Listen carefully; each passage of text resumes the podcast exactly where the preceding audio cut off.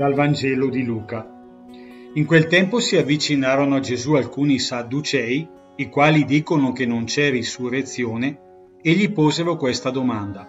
Maestro, Mosè ci ha prescritto, se muore il fratello di qualcuno che ha moglie, ma è senza figli, suo fratello prenda la moglie e dia una discendenza al proprio fratello. C'erano dunque sette fratelli il primo, dopo aver preso moglie, morì senza figli. Allora la prese il secondo, e poi il terzo, e così tutti e sette morirono senza lasciare figli. Da ultimo morì anche la donna.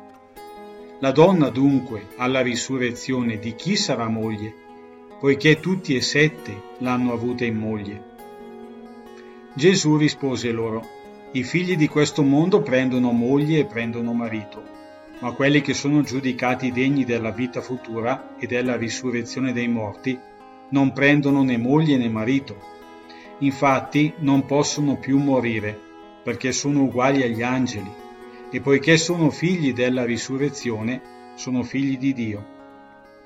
Che poi i morti risorgano lo ha indicato anche Mosè a proposito del roveto quando dice il Signore è il Dio di Abramo, Dio di Isacco e Dio di Giacobbe.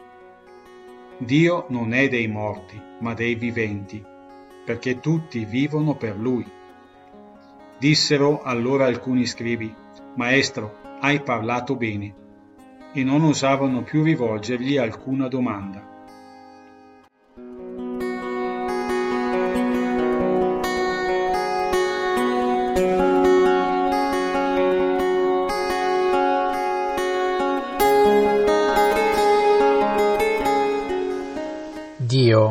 Non è dei morti, ma dei viventi. Non è facile credere che dopo la morte ci sia la vita eterna, l'immortalità dell'anima. Mi è proprio difficile dare una spiegazione logica ed umana a tutto ciò. Per me che nella vita sono abituato sempre a verificare ed a dare risposte certe. Mi sembra così surreale pensare adesso come sarà la vita nell'aldilà perché da giovane non ci si pensa mai alla propria morte, si pensa a vivere, alla vita piena, al qui ed ora.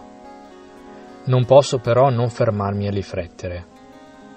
Sono molto legato alle persone con le quali condivido le mie giornate e questo mi porta molto umanamente a desiderare di potermi ritrovare con loro anche nell'aldilà. Ma queste parole di Gesù lasciano intendere che questi sono solo pensieri terreni L'amore di cui Dio mi darà modo di vivere in un'altra dimensione è qualcosa di molto più spirituale. Quelle cose che per me qui sulla terra hanno pochissimo senso, un filo d'erba ad una goccia d'acqua, tutto invece ha in sé l'impronta di Dio. Dovrei imparare ad apprezzare Dio in ogni cosa ed in ogni persona ed a stupirmi di tutto ciò che mi circonda, con l'amore, con gli stessi occhi di Dio amando gli altri, amandoci tra noi e amando il mondo, si uniranno il cielo e la terra, e così il regno di Dio sarà più vicino di quanto io possa immaginare.